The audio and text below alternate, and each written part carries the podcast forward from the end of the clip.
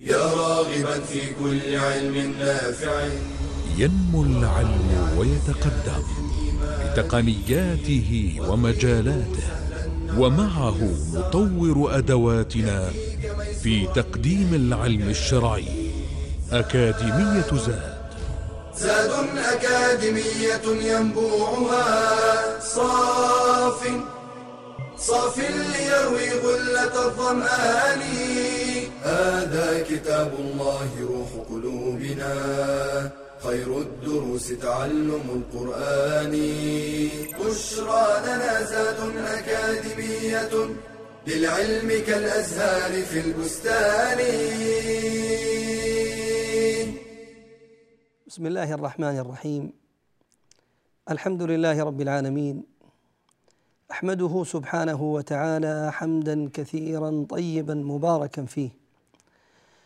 وأشهد أن لا إله إلا الله وحده لا شريك له وأشهد أن محمدا عبده ورسوله. اللهم صل وسلم وبارك على عبدك ورسولك محمد وعلى آله وأصحابه أجمعين. سبحانك لا علم لنا إلا ما علمتنا إنك أنت العليم الحكيم. اللهم علمنا ما ينفعنا وانفعنا بما علمتنا وزدنا علما. ما شاء الله كان. ونعوذ بالله من حال أهل النار. اللهم لا سهل إلا ما جعلته سهلا وأنت تجعل الحزن إذا شئت سهلا. اللهم ارزقنا الإخلاص والتوفيق والقبول والعون إنك ولي ذلك والقادر عليه. ثم أما بعد أيها الأحبة الكرام فالسلام عليكم ورحمة الله وبركاته. واهلا وسهلا ومرحبا بكم في هذا اللقاء المتجدد الذي نعيش فيه معكم مع كتاب الله تبارك وعز وجل. نعيش مع القرآن الكريم. نبين شيئا من معانيه. نستلهم شيئا من دروسه وعبره. نعيش في ظلاله. سائلين الله تبارك وتعالى أن يجعلنا وإياكم من أهل القرآن. الذين هم أهل الله وخاصته. أيها المباركون كنا قد تود... كنا قد توقفنا في اللقاء السابق. كنا قد توقفنا في اللقاء السابق الذي مضى في الحلقة الماضية عند قول الله تبارك وعز وجل من سورة الانشقاق والله أعلم بما يوعون.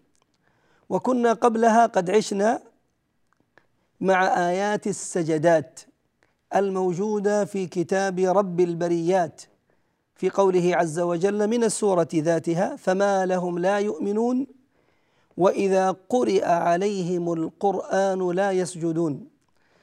وبدأنا الحديث عن سجدات القرآن الكريم وما يعتريها من أحكام ثم توقفنا وها نحن بفضل الله عز وجل نكمل شيئا مما بدأناه في هذا الباب. فنقول مستعينين بالله عز وجل. اولا السجدات في كتاب الله تبارك وتعالى. السجدات في كتاب الله عز وجل وما يعرف بسجود التلاوة عددها خمس عشرة سجدة. تبتدئ بسورة الأعراف من كتاب الله عز وجل وآخر سجدة في جزء عما في سورة العلق في سورة العلق. هذه السجدات إذا مر بها المؤمن أو المؤمنة وهو يقرأ أو يسمع إلى قارئ يقرأ كلام الله عز وجل فيشرع للمؤمن وللمؤمنة أن يسجد عند تلاوته أو سماعه لهذه الآيات. على تفصيل سنذكره إن شاء الله عز وجل. لكن يشرع له السجود. ودليل ذلك اولا قول الله تبارك وتعالى قل آمنوا به أو لا تؤمنوا إن الذين أوتوا العلم من قبله إذا يتلى عليهم يخرون للأذقان سجدا. يخرون للأذقان سجدا.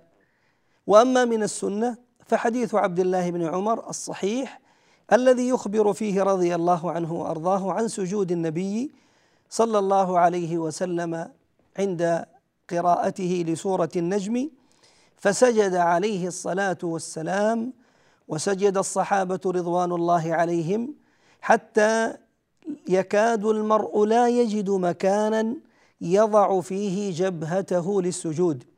من كثرة أولئك الساجدين عند سجود رسول الله صلى الله عليه وسلم سيدة التلاوة. وسجود التلاوة من السجدات المستحبة وليس سجودا واجبا فهو سنة مؤكدة. هو سنة مؤكدة على الصحيح من قولي العلماء. ودليل ذلك عند جمهور العلماء حديث عمر بن الخطاب رضي الله عنه وأرضاه لما قرأ على المنبر سورة النحل في الجمعة الأولى فمر بآية السجدة فنزل رضي الله عنه وأرضاه. فسجد فلما فسجد الصحابة بسجوده. فلما كان في الجمعة التي بعدها مر بآية السجدة من السورة ذاتها ولم ينزل رضي الله عنه وأرضاه للسجود ولم يسجد الصحابة رضي الله عنهم لترك عمر السجود ثم أخبرهم أن الأمر في ذلك واسع وكل فضيلة وكل خير. فقد سجدوا مع رسول الله أحيانا وتركوا أخرى وكان ذلك بمحضر من أصحاب النبي صلى الله عليه وسلم وكان سكوتهم كالإجماع على ذلك. فهذا يدل يدل على أن هذا السجود أعني سجود التلاوة من الأمور المسنونة وليس من الأمور الواجبة. ولكن ينبغي للمؤمن وللمؤمنة ينبغي أن يحرص المرء عند مروره على آية سجود أن يسجد. وذلك لما ثبت عنه عليه الصلاة والسلام أن في هذا السجود ترغيما للشيطان. فإنه قد ثبت أن الشيطان إذا رأى ابن آدم يسجد هذا السجود يتولى عدو الله. فيقول أمر ابن آدم بالسجود فسجد وأمرت أن أسجد فلم أسجد فيتولى يبكي عياذا بالله ويدعو على نفسه بما يرى من الخير الذي أكرم الله عز وجل به ابن آدم. إذا كان الإنسان تاليا لكتاب الله عز وجل فإنه بمجرد انتهائه من آية السجدة يشرع له أن يكبر ويسجد. هذا إذا كان خارج الصلاة. وأما إذا كان في الصلاة فكذلك يكبر ويسجد. إن كان في صلاة فإنه يكبر في خفضه وفي رفعه. يعني يكبر عند سجوده ويكبر عند رفعه من السجود. وإن كان خارج الصلاة يتلو كتاب الله عز وجل فإنه يكبر حال السجود ولا يشرع له على الصحيح أن يكبر حال الرفع من سجوده. وأما إذا كان مستمعا لقارئ يقرأ كتاب الله عز وجل بمعنى أنت لست في الصلاة أنت تجلس بمجلس وفيه قارئ يقرأ كتاب الله عز وجل فمر هذا القارئ بآية سجدة فنقول إن سجد هذا القارئ إن سجد هذا القارئ فلك أن تسجد بل يشرع لك أن تسجد بسجوده ومعه أثناء سجوده وترفع أثناء رفعه. وإذا لم يسجد هذا القارئ فلا يشرع لك أن تسجد أنت. ماذا يقول المرء إذا سجد؟ السنة في ذلك أن يسبح الله عز وجل كأي سجود مر به ولي الله المؤمن وأمة الله المؤمنة. يسبح الله. سبحان الله العظيم. سبحان ربي الأعلى. سبحان ربي الأعلى وبحمده. وإذا أراد أن يزيد ما ورد في السنة فإن في ذلك خير كما سنذكره إن شاء الله بعد الفاصل. ونسأل الله لنا ولكم التوفيق. بشرى لنا زاد أكاديمية للعلم كالأزهار في البستان.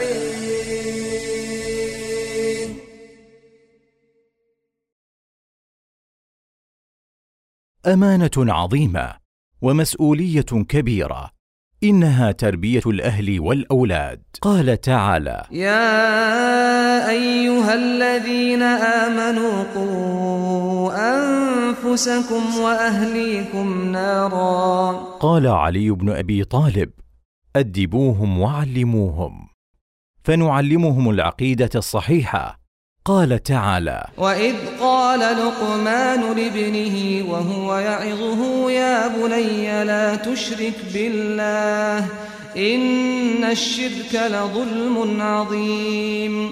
وقال صلى الله عليه وسلم لابن عباس يا غلام إني أعلمك كلمات احفظ الله يحفظك. ونعلمهم حب النبي صلى الله عليه وسلم وحب أصحابه. فقد كان السلف يعلمون أولادهم حب أبي بكر وعمر كما يعلمون السوره من القرآن.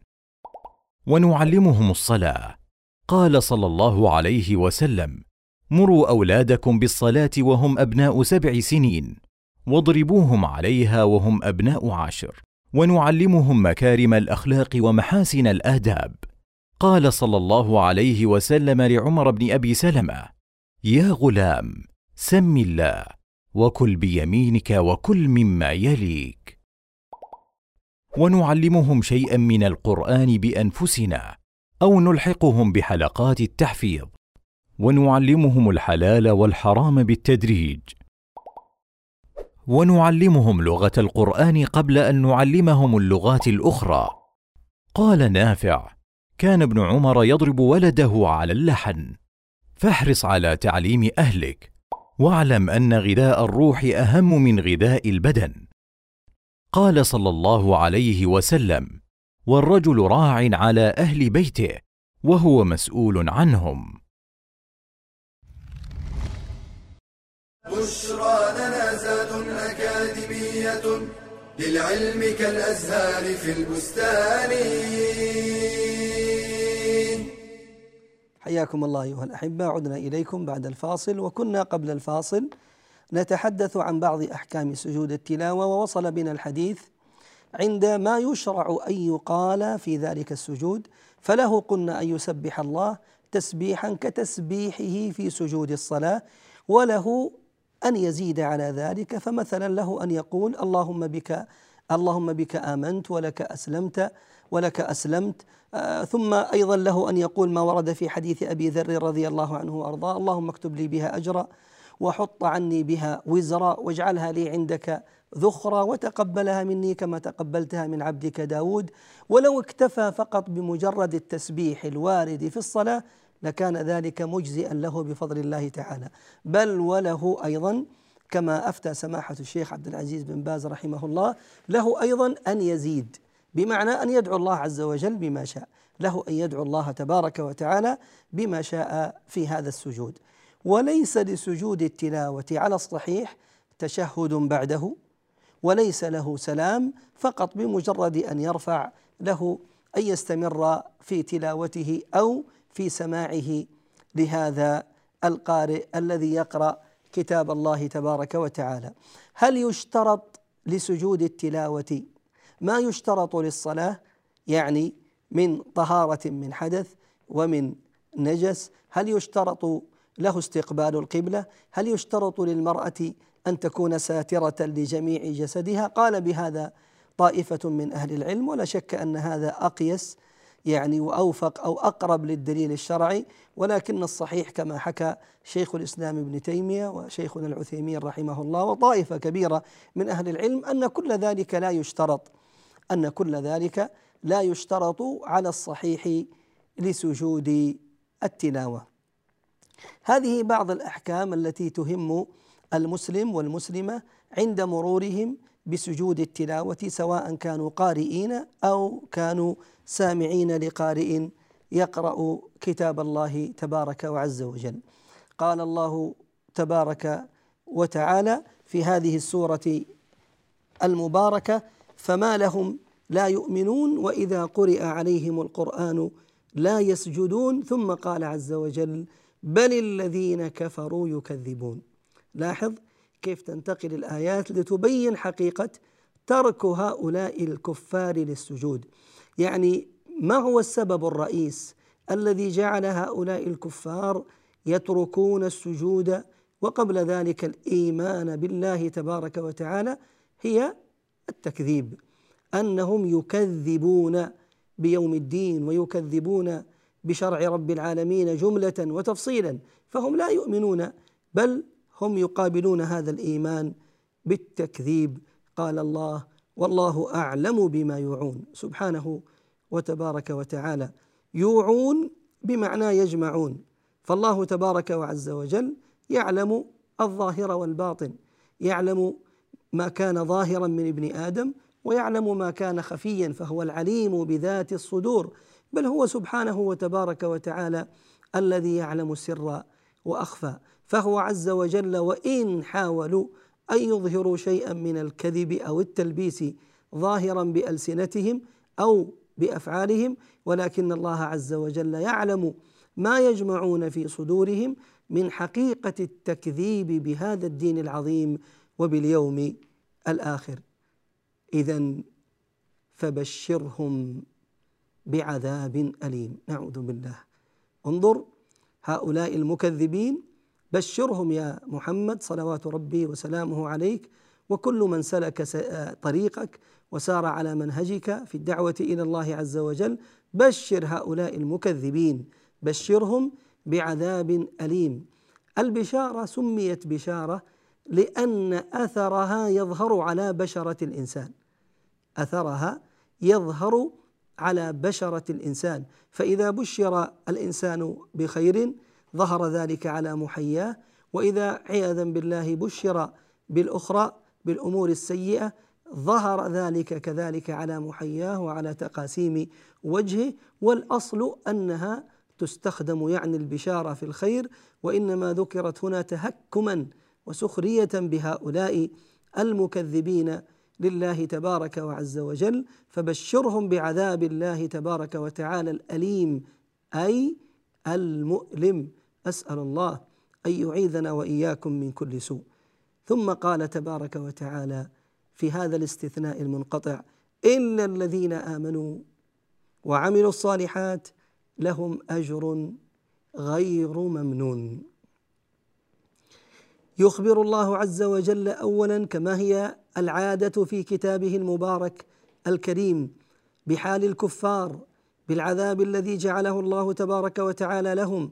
ثم لا بد بعد ذلك أن يذكر أيضا حال المؤمنين الذين لم يقفوا موقف التكذيب وإنما وقفوا موقف التصديق فآمنوا بالله تبارك وعز وجل.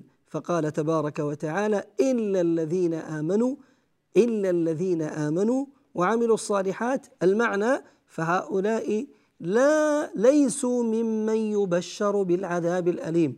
بل إن هؤلاء كما قال الله لهم أجر وهذا الأجر غير ممنون غير منقوص غير منقطع بل هو مستمر دائم خالدين ابدا في النعيم.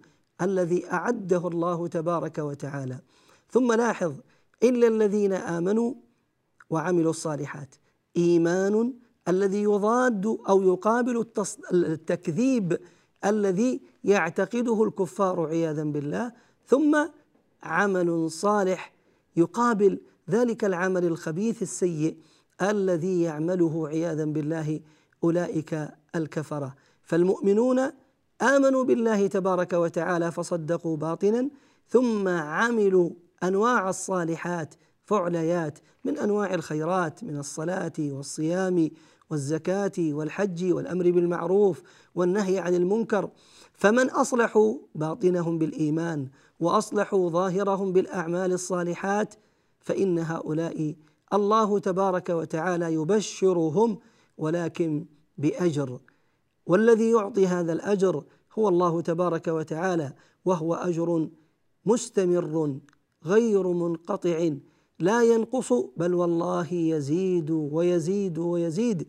يقول الله تبارك وتعالى كما في الحديث القدسي أعددت لعبادي الصالحين. يعني في الجنة أعددت لعبادي الصالحين.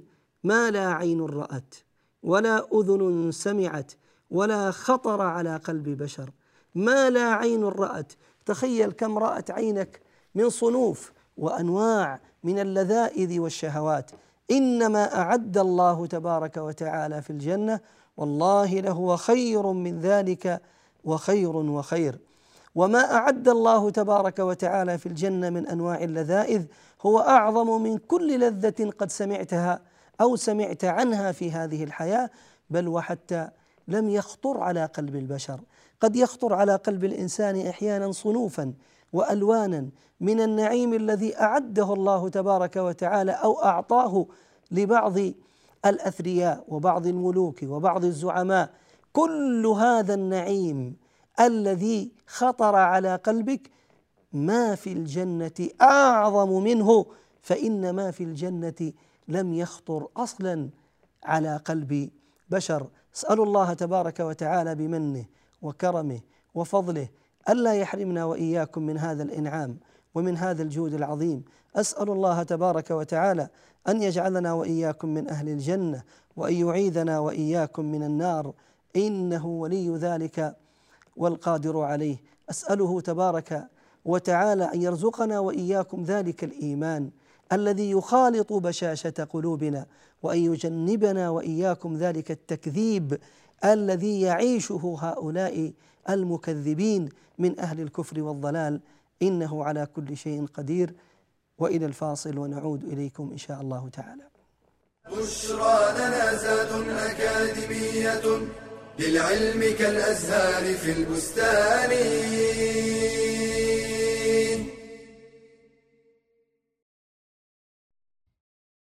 أنيق المنظر طيب المخبر مجالسته أنفع مجالسه ومؤانسته أمتع مؤانسه إنه الكتاب.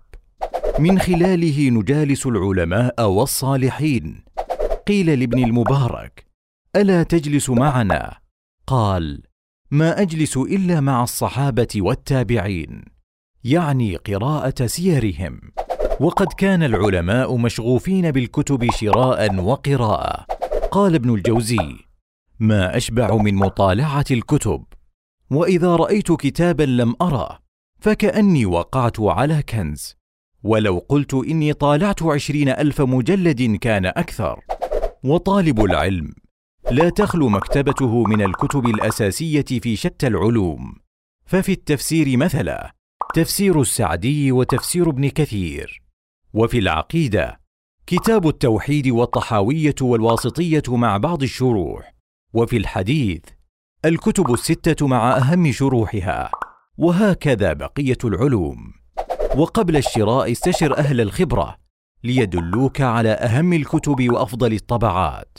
لا سيما ما حققه العلماء الثقات كالألباني وبكر أبي زيد. احرص على التنويع في شراء الكتب. ولا تقتصر على فن واحد أو فنين. واعتن بكتب النوازل الفقهية والعقدية ولا تبخل بإعارة الكتاب وحافظ عليه إن استعرته ولا تستكثر ما تنفقه في شراء الكتب. وصدق من قال تلك النفائس لو تباع بوزنها ذهبا لكان البائع المغبونا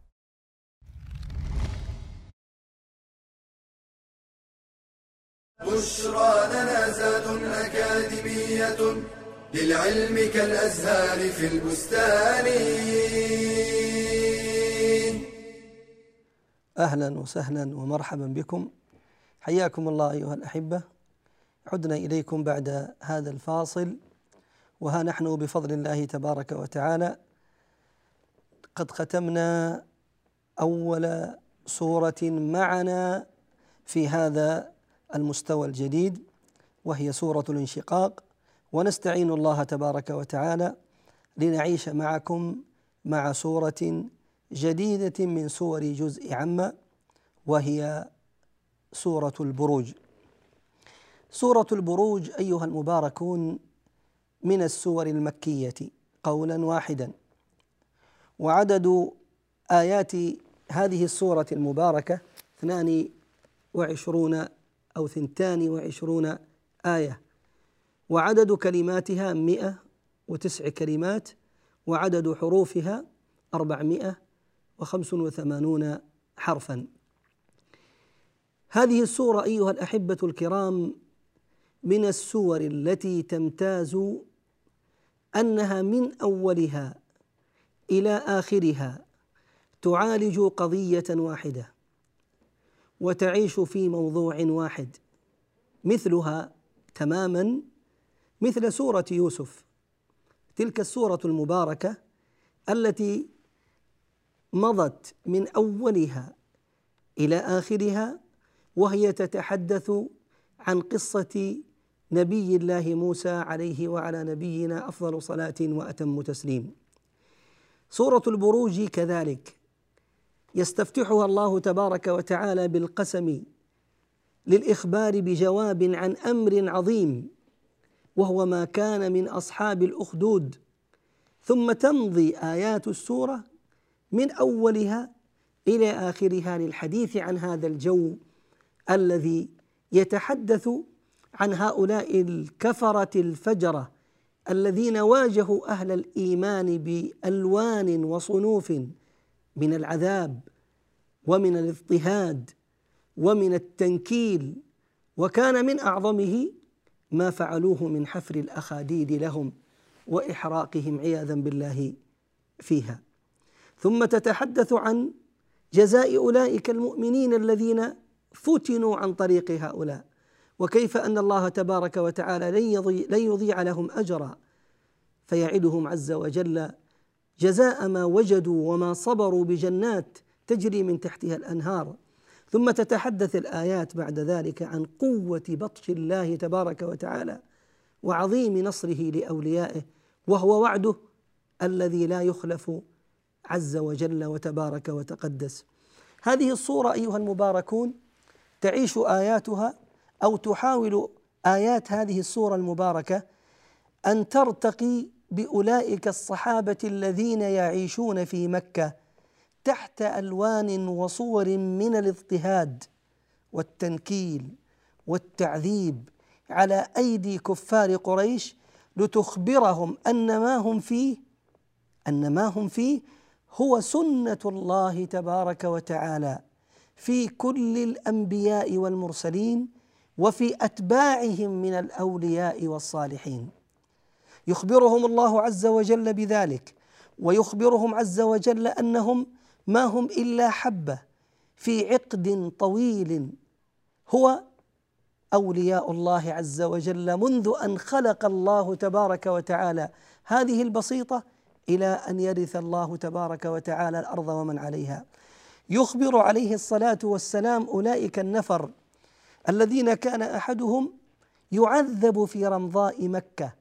ويجر في حرها وتوضع الصخور العظيمة على صدره ويلسع جسده بأنواع من السياط بل وبصنوف من النيران عن طريق الكي وهو لا يزيد على أن يقول أحد أحد أحد أحد أحد أحد. فلما عابوا عليه قول هذه الكلمة قال والله لو كنت أجد كلمة هي اغيض لكم من هذه الكلمة. لقلتها إنه بلال رضي الله عنه وأرضاه. تأتي هذه الآيات لتسلي عمار وهو يرى والديه. يرى والداه أمه تلك المؤمنة سمية التي صلبت بجوار والده وصب عليها ألوانا من العذاب والنكال. حتى كان آخر ذلك ما فعل بها عدو الله أبو جهل أن ضربها بحربته في موضع العفة من منها فماتت. ثم صب ألوان العذاب على والده ياسر حتى قتل على تلك المصلبة. ومع ذلك يحدثه عليه الصلاة والسلام أنه هو أيضا سيكون في ذلك الركب المبارك في ركب الشهداء ويقول له عمار تقتله الفئة الباغية. تأتي هذه الآيات المباركات لتسلي صهيب الذي أخذ منه كل ما يملك من مال لتسلي كذلك خباب الذي عذب في مكة على يد كفار قريش حتى نال رضي الله عنه وأرضاه من رسول الله صلى الله عليه وسلم فتركوه. بل لقد كان أحدهم من شدة العذاب الذي يناله ويصب عليه يسير الجعلان. الجعلان هذه الحشرة القذرة تسير بجواره من عند رأسه وهو مصلوب أو مقيد يعذب. فإذا قالوا له ربك هذا الجعلان؟ قال نعم وذاك من شدة ما نزل به من البلاء والعذاب ليفتدي نفسه ويتخلص من هذه الألوان. تأتي هذه الآيات لتسلي أولئك النفر الذين جاءوا إلى رسول الله صلى الله عليه وسلم وهو متوسد برده عليه الصلاة والسلام بجوار الكعبة. فقالوا يا رسول الله ألا تدعو الله لنا؟ ألا تستنصر لنا؟ وهم يصب عليهم صنوف وألوان من العذاب.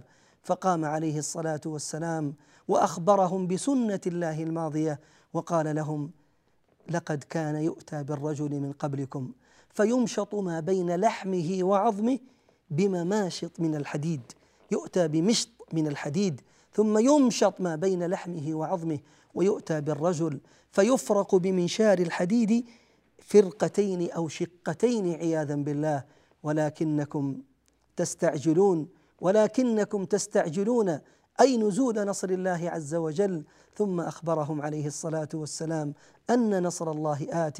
فقال والذي نفسي بيده لتسير الضعينة من صنعاء إلى حضرموت أو من كذا إلى كذا. لا تخاف إلا الله لا تخاف إلا الله. وفي بعض الروايات لا يسيل الراعي من كذا إلى كذا.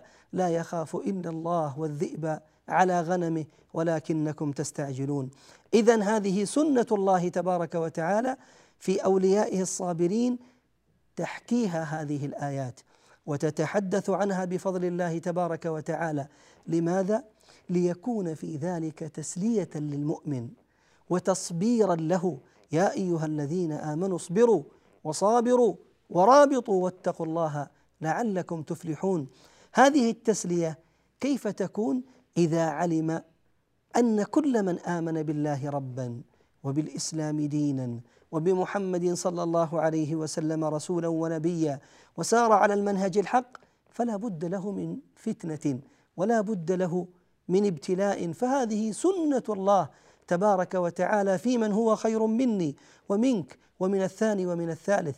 ولا يشترط أن تكون هذه الفتنة كفتنة هؤلاء أسأل الله أن يجنبنا وإياكم الفتن وأسأل الله عز وجل ألا يبتلينا وإياكم فيفضحنا وإن ابتلانا أن يثبتنا سبحانه وتبارك وتعالى بل إن للفتن والابتلاءات صنوفا وألوانا فقد تكون فتنة الرجل وابتلاؤه في زوجته في أبنائه في ماله في جاهه في علمه في كل أمر قريب منه بل قد جاء في بعض الروايات.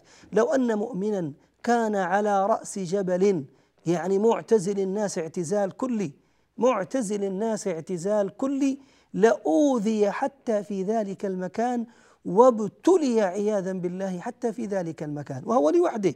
فار بعيد عن الناس لم يخالطهم. فضلا عمن يخالط الناس ويريد أن يدعو إلى رب الناس وأن يكون معهم. ولا شك أن هذا أفضل وأكرم وأولى. ففي الحديث الصحيح يقول عليه الصلاة والسلام الذي يخالط الناس ويصبر المؤمن الذي يخالط الناس ويصبر على أذاهم خير ممن لا يخالطهم ولا يصبر على أذاهم. وإن شاء الله بعد هذه المقدمة في الحلقة القادمة للحديث بقية مع آيات هذه السورة.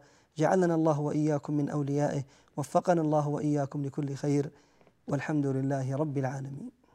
يا راغبا في كل علم نافع متطلعا لزيادة الإيمان وتريد سهلا النوال ميسرا يأتيك ميسورا بأي مكان.